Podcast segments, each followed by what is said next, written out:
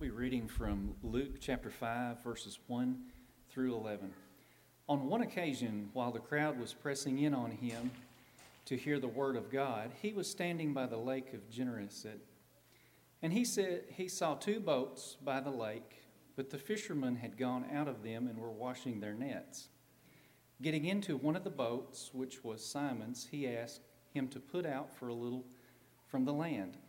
And he sat down and taught the people from the boat. And when he had finished speaking, he said to Simon, Put out into the deep and let down your nets for a catch. And Simon answered, Master, we have toiled all night and took nothing, but at your word I will let down the nets. And when they had done this, they enclosed a large number of fish, and their nets were breaking. They signaled to their partners in the other boat to come and help them, and they came and filled both boats so that they began to sink. But when Simon Peter saw it, he fell on his knees, saying, Depart from me, for I am a sinful man, O Lord. For he and all who were with him were astonished at the catch of fish that they had taken. And so also were James and John, sons of Zebedee, who were partners with Simon. And Jesus said to Simon, Do not be afraid, for now you will be catching men. And when they had brought their boats to the land, they left everything and followed him. You may be seated.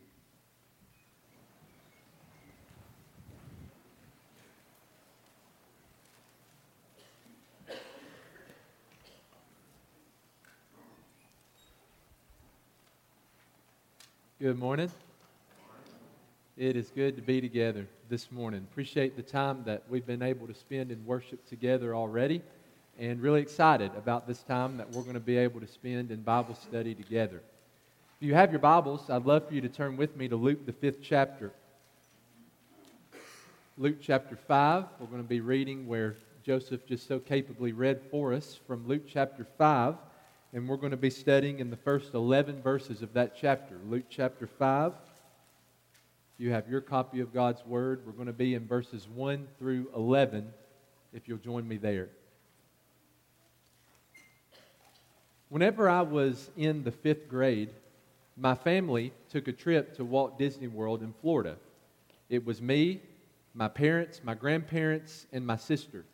On the day when we went to Hollywood Studios, which is one of the four parks in Disney World, my dad, my grandfather, and I were planning to ride the rock and roller coaster.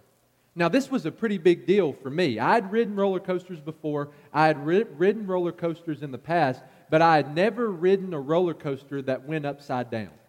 So I was a little bit scared, I was a little bit nervous, but I was going to do it anyway. We got in line, we got to the very front of the line, we were just about to get on the ride. Whenever my grandfather pulled me aside with a very serious look, he asked, Are you sure you want to do this? And I shook my head nervously. Yeah, I, I think I want to do this. And then he started asking me all kinds of questions. Do you know that this roller coaster goes upside down? Do you know that this roller coaster goes from zero miles per hour to 60 miles per hour in about three seconds?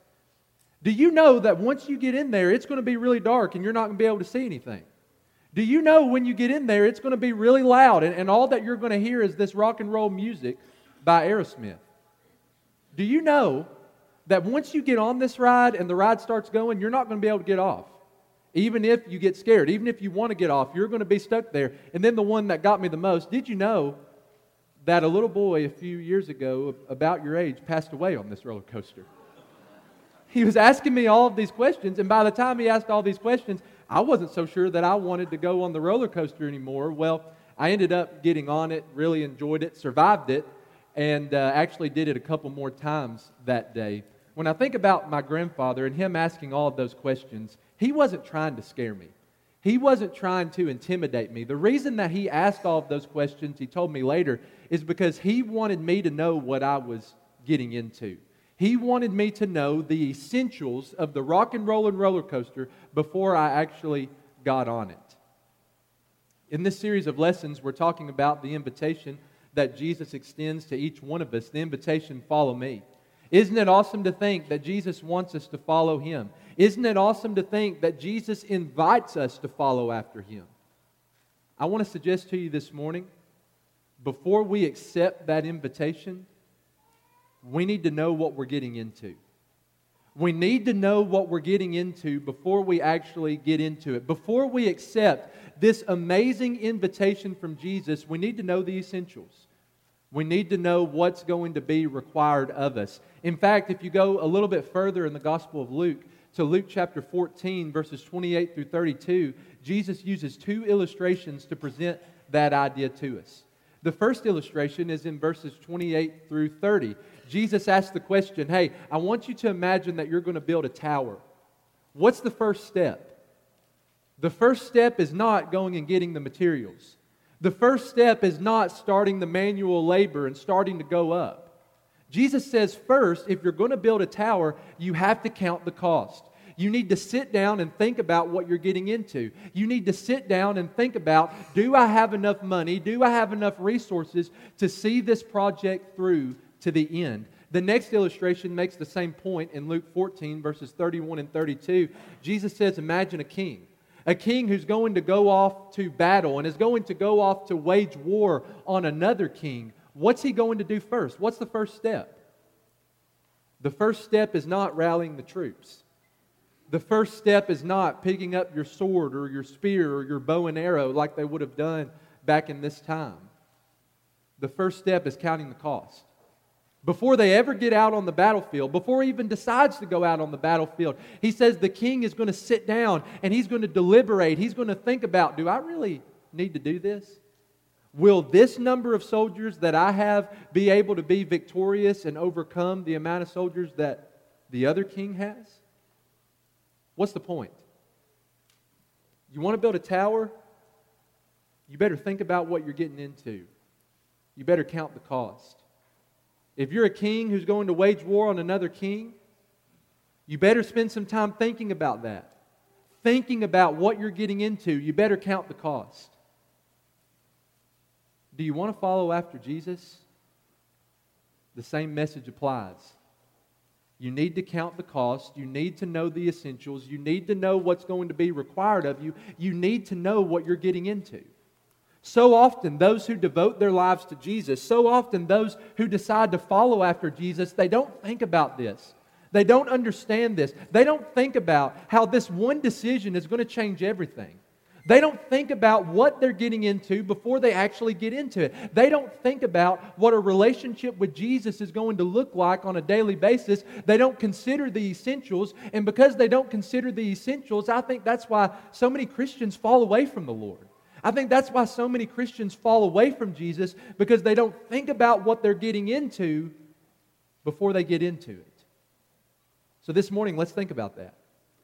What are the essentials in following Jesus according to Luke chapter 5, verses 1 through 11? What's going to be required of me if I decide to follow in the footsteps of Jesus, in the way that I live, in the way that I speak, in the way that I think?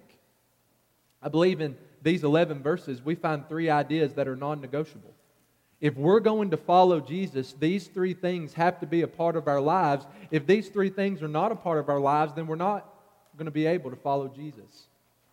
Before we get into that, though, let's talk a little bit about the setting of what's going on in the first three verses of Luke chapter 5. Luke tells us that Jesus was standing on the shore of the lake of Gennesaret. There's another name, another title for the lake of Gennesaret in the Gospels. Do you know what it is? It's the Sea of Galilee. Jesus is standing on the shore of the Sea of Galilee, and as he's standing there, we see his popularity among the common people. The text says that a large crowd came to him to hear the word of God.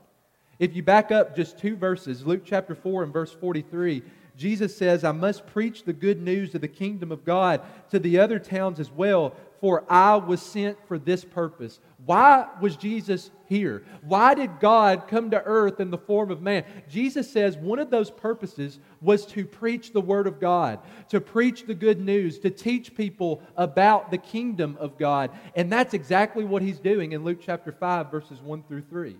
This large crowd comes to him to hear him proclaim God's Word, and he meets their need. There's a problem, though. The text says that this crowd was pressing in on Jesus.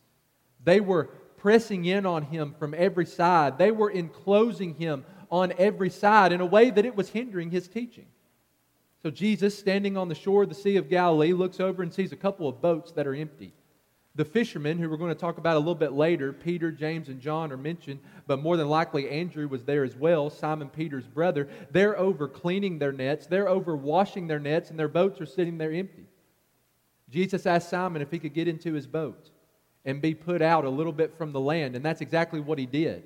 It created a natural barrier between himself and the crowd. Jesus was trying to teach standing on the shore. The crowd was pressing in on him, it was hindering him.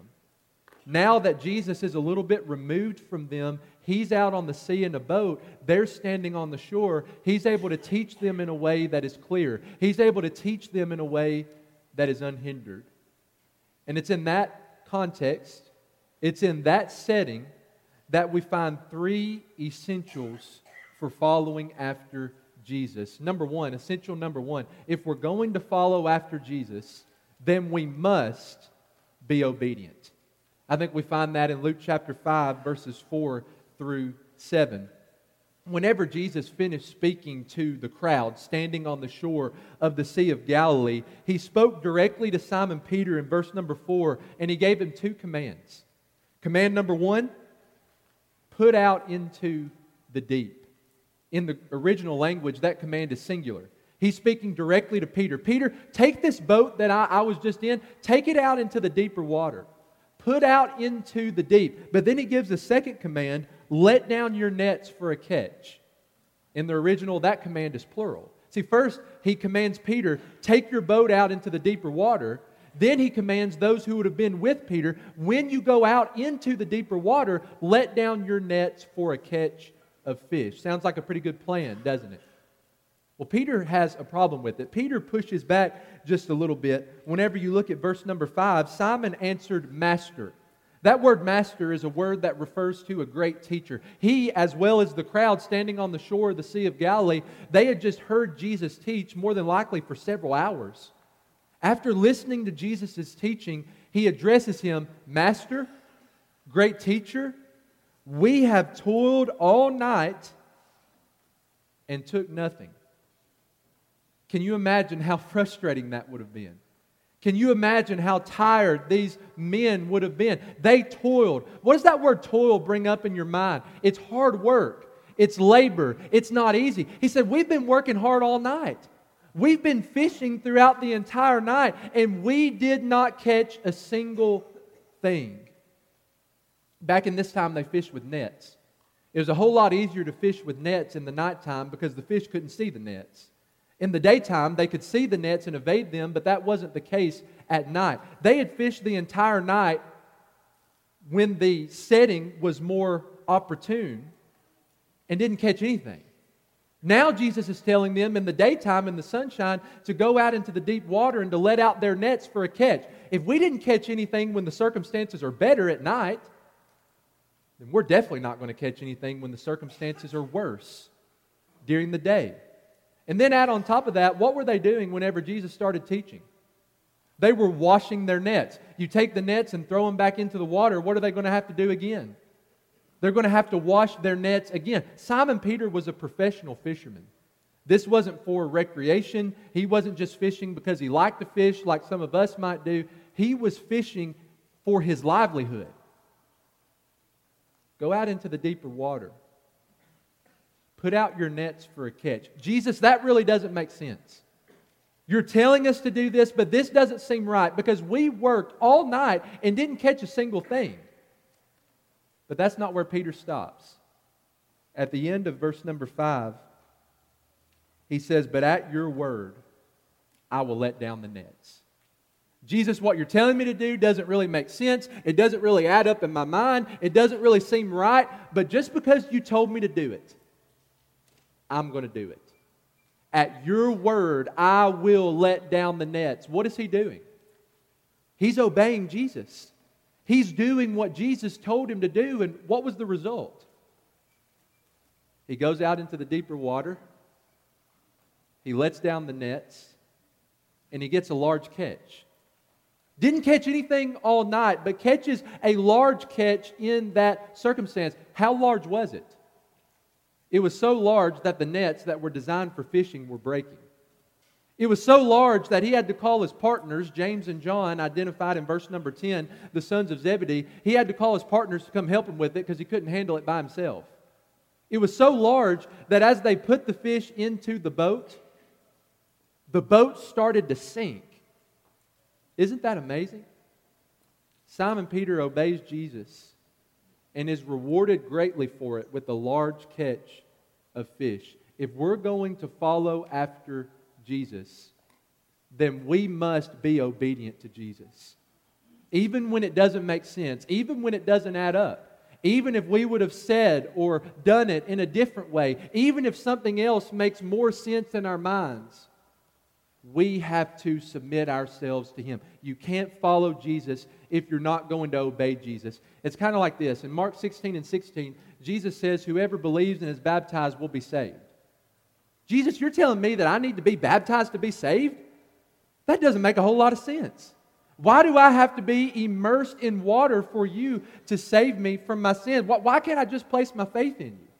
Or what about Matthew 5 and verse 39? If anyone slaps you on the right cheek, turn to him the other also. Jesus, do you not know what's going to happen when I do that? If someone's already slapped me on the right cheek and I turn the other one to him, what's he going to do? He's going to slap me again.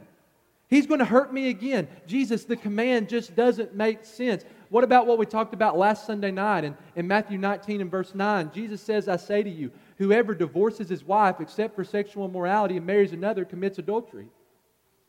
Jesus, are you telling me the only way that I can biblically divorce my spouse and remarry somebody else in the future is if sexual immorality has taken place?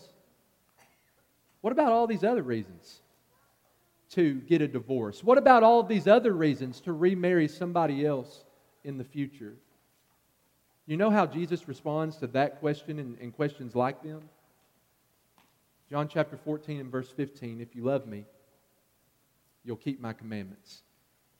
If you love me, you'll do what I'm commanding you to do. If you want to follow me, if you want to step in my footsteps, then you're going to submit yourself to me in obedience. What happens when we do that?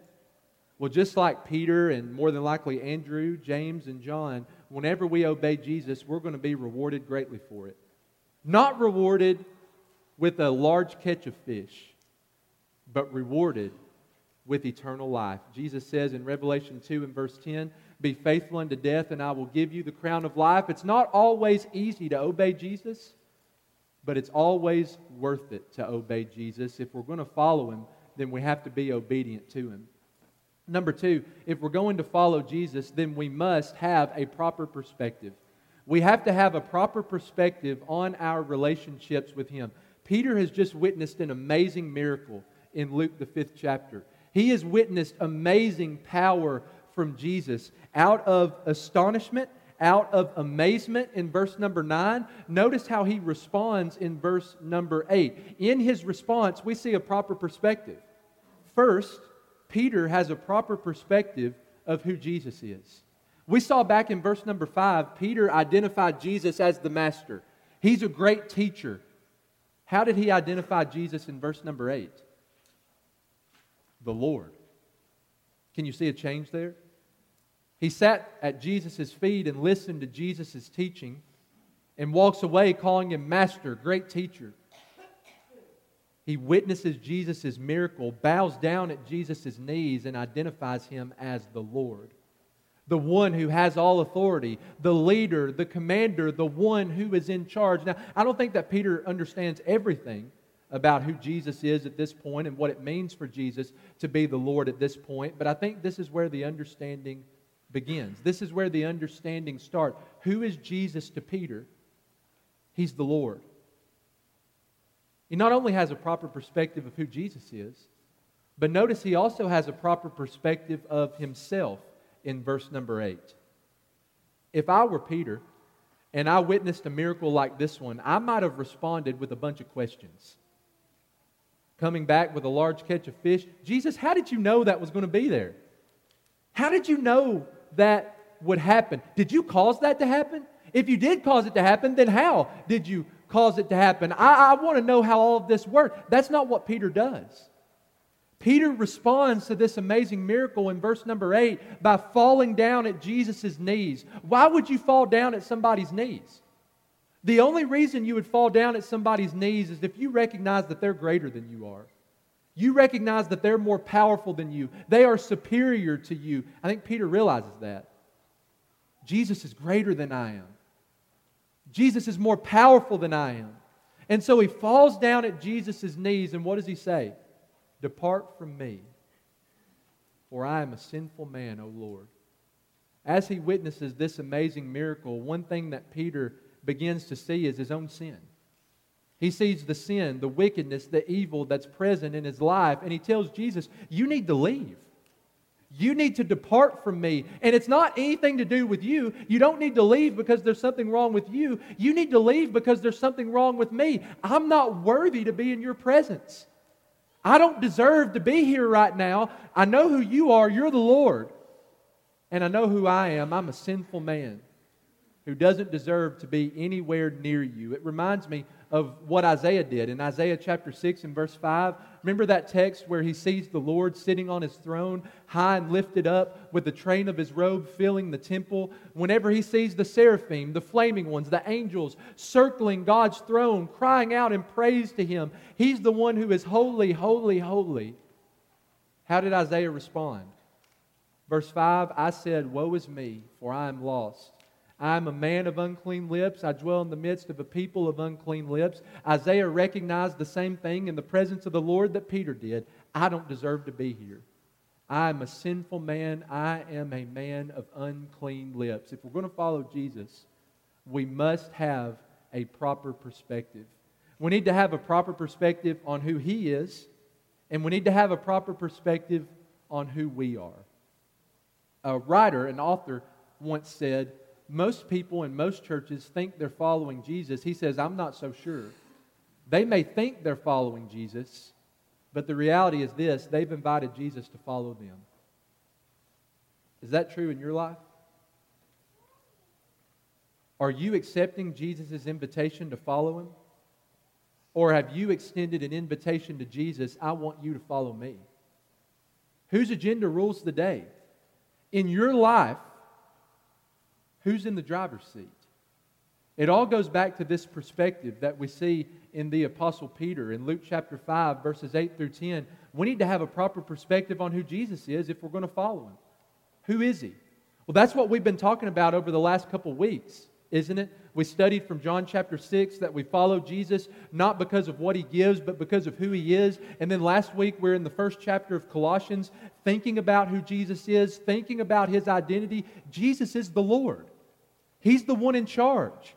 He's the one who has all authority in heaven and on earth. He's the creator, He's the sustainer, He is the Son of God. Jesus is God the Son. Now, who are we? Especially, who are we in relation to Him? Sometimes we like to think of ourselves as something really special. But in order to follow Jesus, we need to have a perspective on ourselves that says, Depart from me, for I am a sinful man, O Lord. See, Jesus is the Lord. I'm the sinful person. Jesus is the one who is exalted over everything, like we talked about last week in Colossians chapter 1. He is the one who is preeminent, He's the one who ranks number one. I'm the one falling down at His knees. Jesus is the leader, the one who has all authority and I'm the one who follows in his footsteps in everything I do and in everything that I say. See, when you lose that perspective, you're no longer following Jesus. When we elevate our view of ourselves and we lower our view of Jesus, when we shift or change that perspective in Luke chapter 5, we're no longer able to follow Jesus. If we're going to follow Jesus, then we have to have a proper perspective. And then, number three, if we're going to follow Jesus, then we have to fulfill our mission. Peter falls down at Jesus' knees and says, Depart from me, for I am a sinful man, O Lord. You might think Jesus would respond to that by talking about forgiveness or talking about reconciliation, talking about grace and mercy and redemption. He doesn't. When Peter confesses his sinfulness at the feet of Jesus, Jesus doesn't respond by talking about forgiveness. He responds by talking about mission. And you see that in verse 10. I don't know about you, but if I witnessed this miracle, I might have been a little bit intimidated. I imagine that Peter was a little bit intimidated. Some fear existed in his heart. Jesus says, Don't be afraid. Don't be fearful. Because look at these next three words from now on. Don't you love those three words? Peter is focused on Peter's past. Peter is focused on the fact that he's a sinful man, and because of the sins he's committed, he doesn't deserve to be in Jesus' presence. Jesus isn't focused on Peter's past like Peter is. Jesus is focused on the present moment forward, the present into the future, from now on. In other words, Peter, this is where your life changes. This is where your life shifts. This is where, from this moment forward, nothing is going to be the same for you. Don't be afraid. From now on, you will be catching men. I love the way that Jesus says that.